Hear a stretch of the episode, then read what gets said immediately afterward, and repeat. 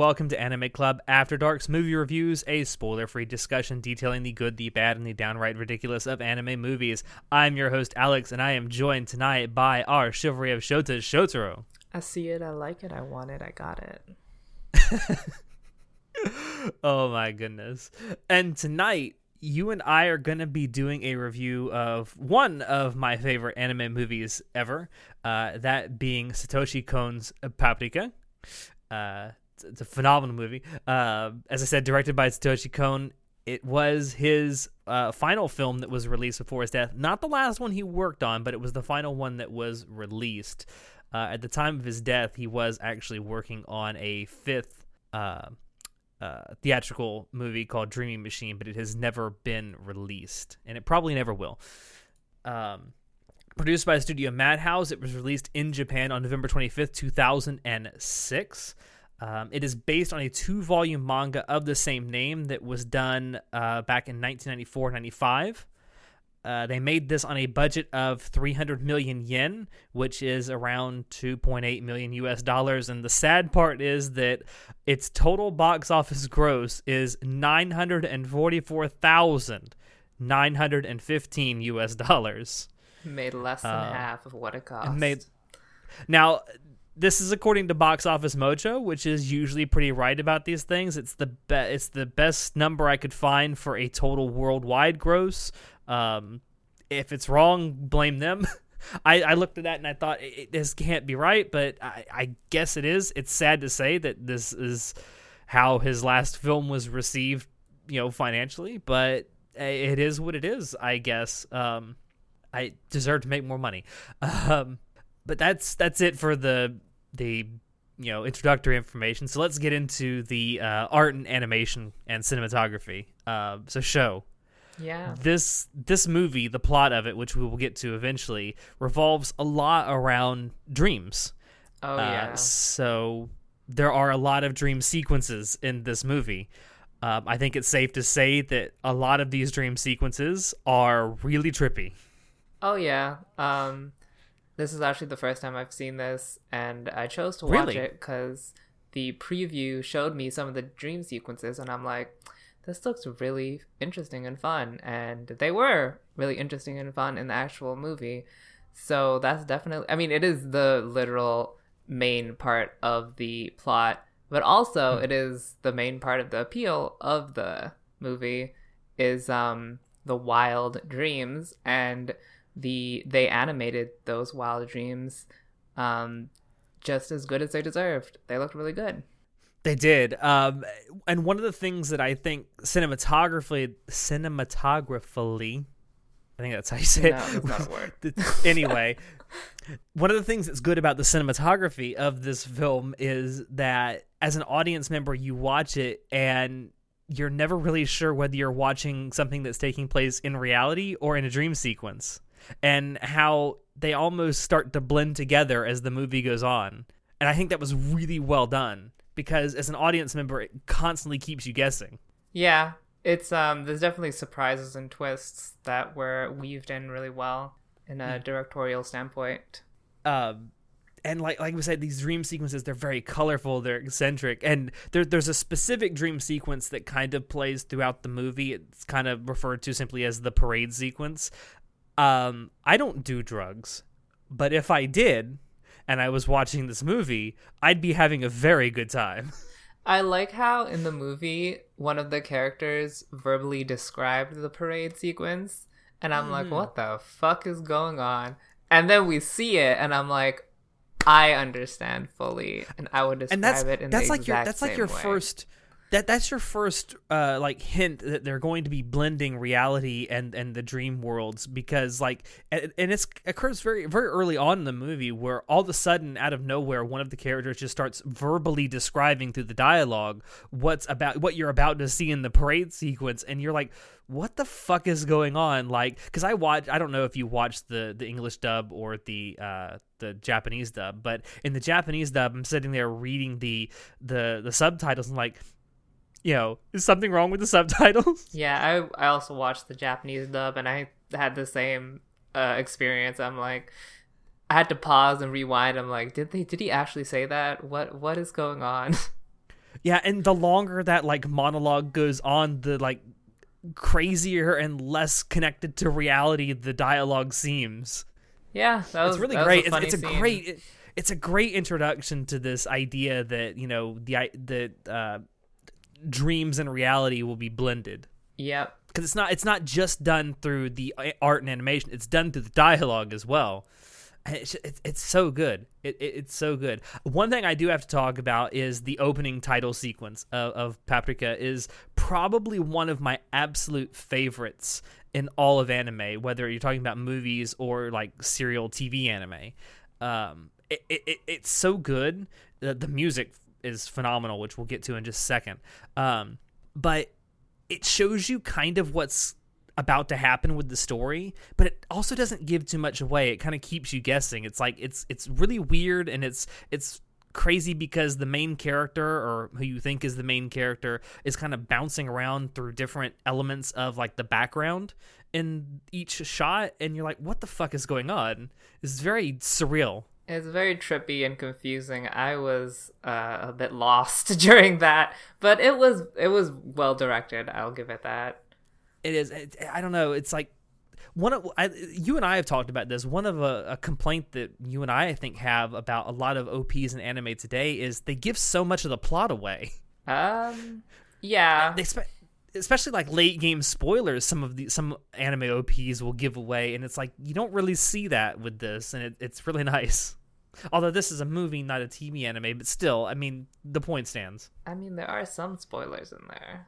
Uh, very minor compared to some of the spoilers you get in today's anime OPs, though. True. A lot of today's anime OPs are pretty sloppy. Yeah, erased. Another thing I'd like to mention about the animation was um, I really liked the creepy, uh, disfigured, morphed faces that they mm. did. Um, it was very, very unsettling. I I like the it was a good um horror esque uh sort of aspect of the movie, and I appreciated yeah, it. Almost delving into like Junji Ito levels of unsettling. The oh, way yeah. the facial expressions kind of just distort and shit, especially during the dream sequences, like with the dolls. Oh yeah, like that was crazy. That yeah, you I look at the, that, you're like, Mm-mm. I love the dolls. They were also really mm. creepy. Yeah, I mean, dolls are kind of creepy in real life, but Mm-hmm. Well, this was like a Japanese doll, so yes, you don't see that too often. Um, so coming off like the opening title sequence, let's talk about the the sound design and the scoring. So, uh, the score for this movie was composed by uh, Susumu Hirasawa. He did uh, three out of four of Satoshi Kon's other film. He scored three of the four. Uh, he did Paprika, um, uh, Millennium Actress. Tokyo Godfathers, or no, not Tokyo Godfathers, Paranoia and para, para, bleh, Paranoia Agent. Easy for me to say. Um, and uh, I don't know about you personally, but I really like the use of like the bombastic musical cues during the dream sequence, and like I said, the the opening title sequence music is great. Um, one of my favorite like OP uh, songs. Um, I don't. What did you think of the the overall score of the of the of the movie? I mean, I really liked the Vocaloid tracks, especially mm. the main track that played during the OP. Mm-hmm. I literally had to Google what language it was in, and I'm like, wait, this is Japanese? It literally sounds like Swedish yodeling. Okay. I, and I, I am the, into it. Uh, I think the like the chorus of that song is actually just gibberish but uh because you hear the entire song in at you know during the end credits. Yeah but um, it, the karaoke at the end credits was actual japanese words i think. Yep but i don't i don't think the act the, the, most of the song is like you know actual lyrics but i think the chorus the I, I think the the words that pl- or the words that they're sung during that are just gibberish.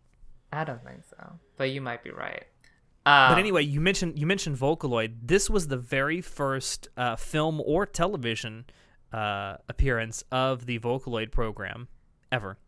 And I've listened to a bit of Vocaloid stuff, and this song, these songs that were in this movie were really good by Vocaloid standards as well. Mm. So, and this was back in 2006, so this must have been the original Vocaloid program, not Vocaloid 2, which introduced Miku. So that's really impressive that not only is this the debut of Vocaloid in um, theatrical or television, uh, but it's also so amazing. So I love that. And I also loved that um, the main theme that was in the OP was very EDM because uh, mm. I'm an EDM fan. Um, but also the song that was sung during the parade sequence was also really good, and that was yes. the other Vocaloid song, I believe. And by the way, anyone who out there is a Vocaloid fan, the voice bank that they used was the Vocaloid Lola. Just a little bit of uh, trivia there for you. Also, I, I didn't realize this until I was kind of researching for this review. Um, Hirasawa used this is amazing. Uh, all the way in 2006 was using an Amiga computer for the composition of the electronic parts of the music. I don't um, know what an Amiga computer is. It's a very old computer. Honey, I'm a zoomer. What's an Amiga? it's a very old PC. Okay. Um, yeah, it's the. It's just amazing to me as someone who does like computer science stuff. I, it, it's just amazing that it, it was being used that late back in 2006. Um, uh, was I gonna go with this? Oh, uh, something else about the the sound design, uh, the sound effects. Um, there were like really during the dream sequences very whimsical. Um, but during the stuff in reality, until it starts to blend together toward the end, they're very like realistic, down to earth sound effects. Um, this includes the fucking laughter. Oh my god!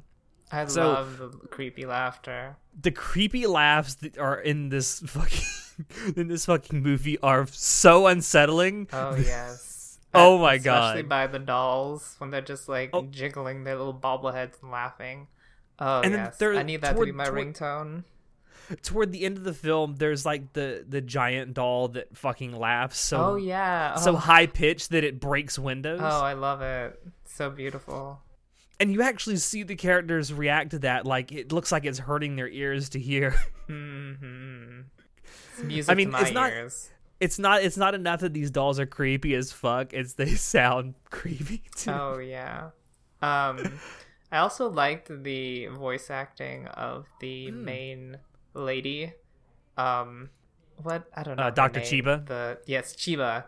Um, aka Paprika. I like how wow. I like how um how much of a bitch she was uh or she hmm. sounded through her voice acting such a cold steel hard bitch and I'm I, like all all of the voice acting in this movie was pretty damn good uh, but since you brought it up I'll, I'll also throw this bit of trivia out there um, satoshi kon actually does a voice actually two voices in this movie Mm-hmm. Um, he is the voice of both of the bartenders in the uh, the radio club sequences.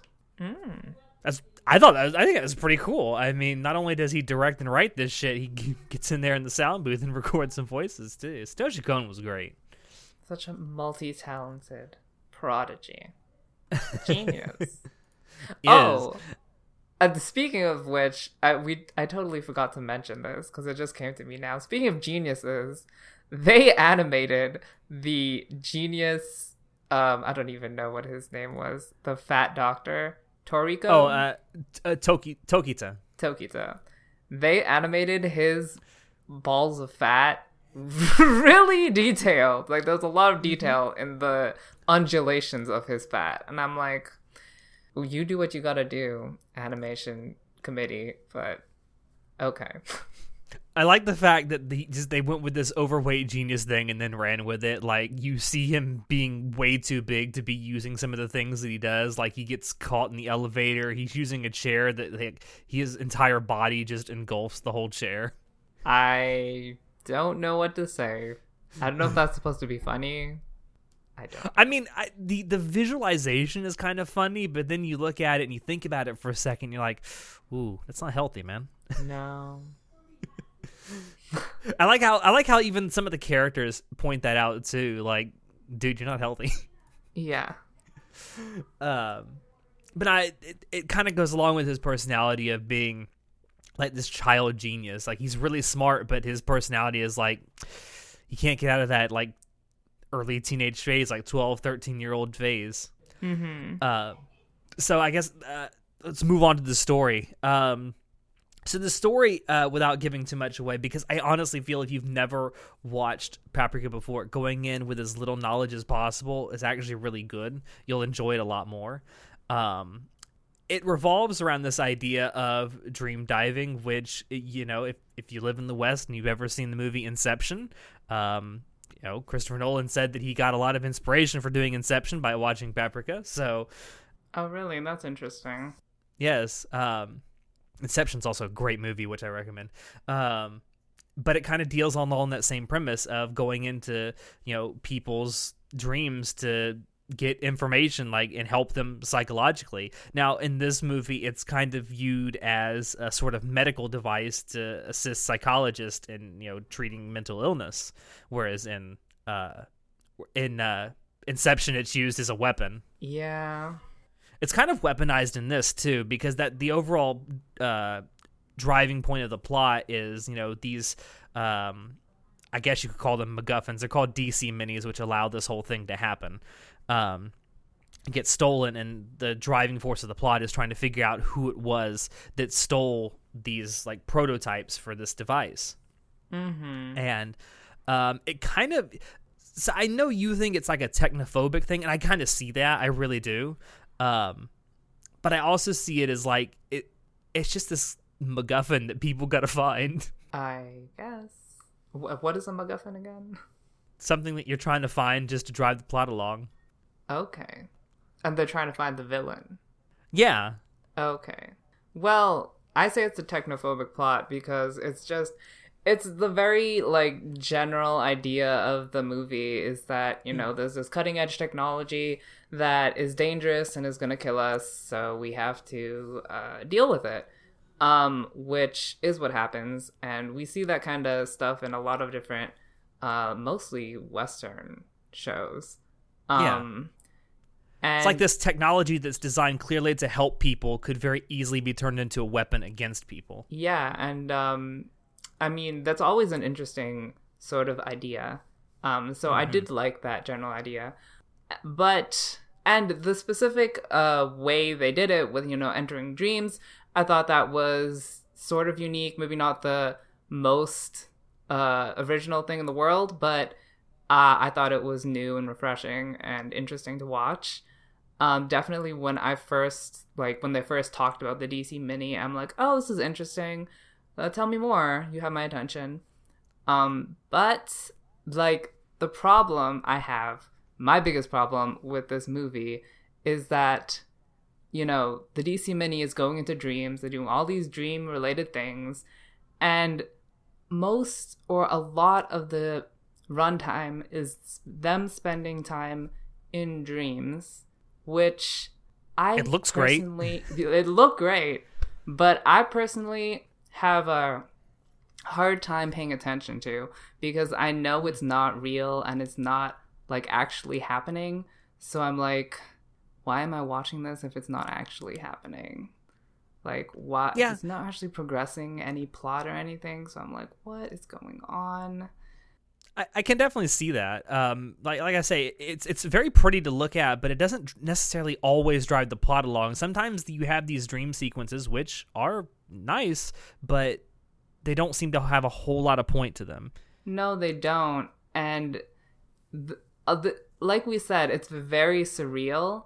Um, in comparison to something like Inception that you were mentioning, you know, Inception's plot is very similar to uh, Paprika, but they make it like when they're in the dream, it's very linear uh, goals and they're doing very specific things and they're progressing a very you know real plot whereas mm.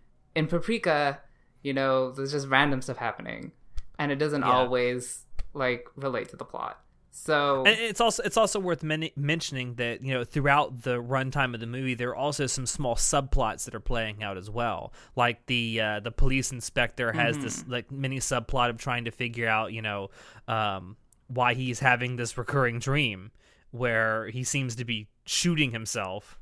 That was interesting to see unravel. Um, mm-hmm. Although it had nothing to do with the main plot.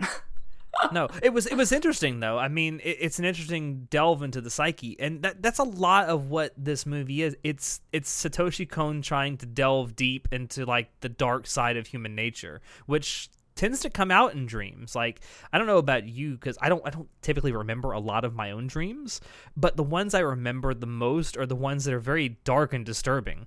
I remember happy dreams too, but yeah, I have bad dreams as well. It's it's the ones that like the ones that stick with me. Like I can remember dreams from many many years oh, ago Oh, that honey. are very dark and depressing. Honey, the ones that stick with me are the wet dreams, honey. Those are the best kind of dreams. night. Those are the best kind of dreams. But I mean, that that is one thing I actually really liked about the dream sequences and how they were used in this because you see a lot of dream sequences in other media. Um, they're they're they're either used to like they give the main character a specific plot piece of plot point information that they then go do and like the dream sequence plays out very linearly. Whereas the dream sequences in this are just crazy and surreal and like they feel like dreams people could actually have.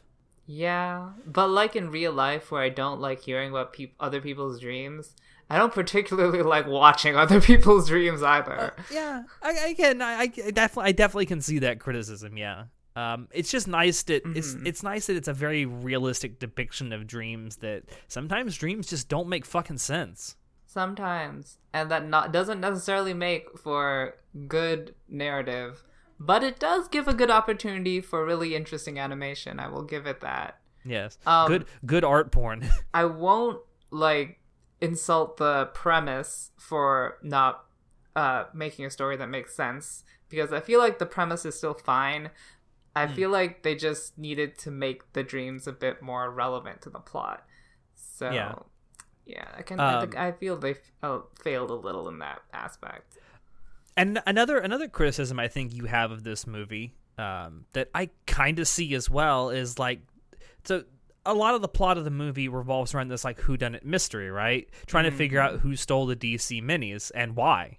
Mhm. Um, and I the the setup is interesting, but the payoff maybe not so much. yeah, I didn't really care at the end when they told me who did it, and then And I think that's because the villain is kind of a mustache twirling villain. Yeah, I mean, I don't know. I just I feel like they could have made the person interesting if they tr- if I don't know if they spent more time developing that person, but they didn't they didn't really give much, and it just came off as cliche and, uh, you know, yeah, mustache twirling. It wasn't that it wasn't that great of a payoff. Yeah, it's like the villain doesn't have incredibly deep or, you know, profound motivations really and just like I say mustache twirling villain just goes out there and and states quite clearly what his goals are and it's like a little more nuance would be pretty nice. Yeah, I mean, I guess they like only half-heartedly went into the mystery genre. They were just like, we want to stick. I mean, the main thing is the surreal part of this show. You know, we're gonna have a little bit of mystery, but not too much, Hmm. which didn't really work out, in my opinion. Um there's there's a uh I, I guess you could say it's a theory that the main villain actually has dementia, which is why he's like the way he is, but oh, which kind of makes sense in a way. I also think it's funny that the genre and on Mal for Paprika, the first one that's listed is dementia. I didn't know that was a genre I of didn't know fiction, that was a genre either. but apparently it's one of the genres that Evangelion is in, according to Mal. Okay, very interesting. Oh man. Um I will say um I did actually really like the main character though um too. of of Chiba. Oh yes, Um, definitely. Just because I am Chiba, you know. Well, and you, know, you are you're very much like her in real life. a really bad RBF, and we both have to struggle with that. So I understand her Um, pain. Yeah.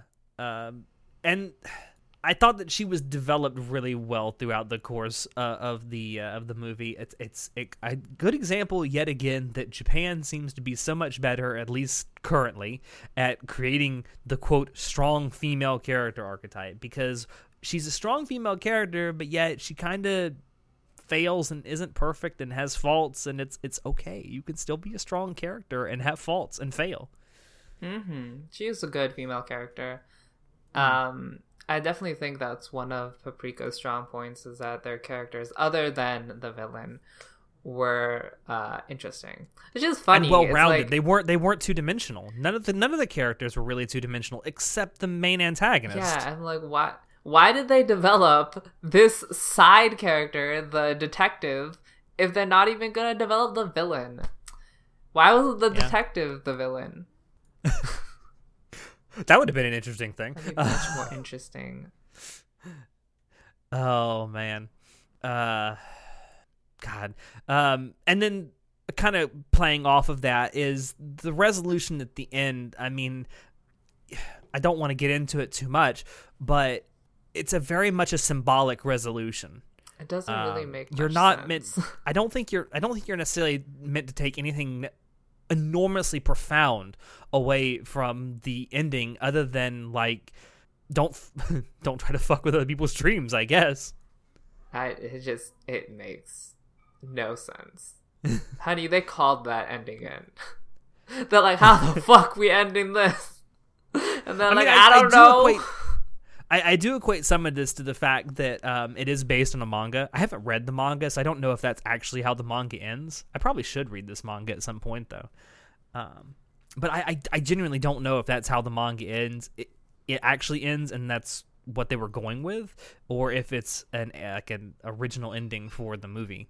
Um, I should probably read the manga sometime and find that out. I mean, it was oh, two volumes. You said? Yeah, it's a two volume manga. Volumes. Uh, that's not bad. I could see that happening. But anyway, uh, to wrap this up, uh, what score would you give this movie out of 10? Well, I would give it a 7 out of 10, which is quite generous because I don't like movies. um, especially since I you. spent most of this podcast complaining about this movie. Um, I was actually impressed because I had very low expectations. Um, definitely the strong points of the show were the characters, the animation, and the music. Um, mm. and especially the main character, which was very uh, nice to see. There were a lot of plot holes, so seven is generous. There was a there was a literal hole at one point. oh God, don't get me started. Uh, but I think it's a very you know theatrical experience. It's very there's lots of lights and yeah. you know and smoke and mirrors and you know confetti everywhere. Um, and it's a fun watch. You don't necessarily have to think about it too much, and it has its creepy moments, which I do appreciate. So yeah. seven out of ten. I give it a nine out of ten, mostly because I just really like Satoshi Kon's directing style. Um, I there's not a single one of his movies that I dislike at all. Um, and a, lot like you said, the, the animation, uh, the art, the sound is is all really great. the The narrative premise is really good. Um, it may not pay off that great at the end, but watching it all play out is a really fun experience.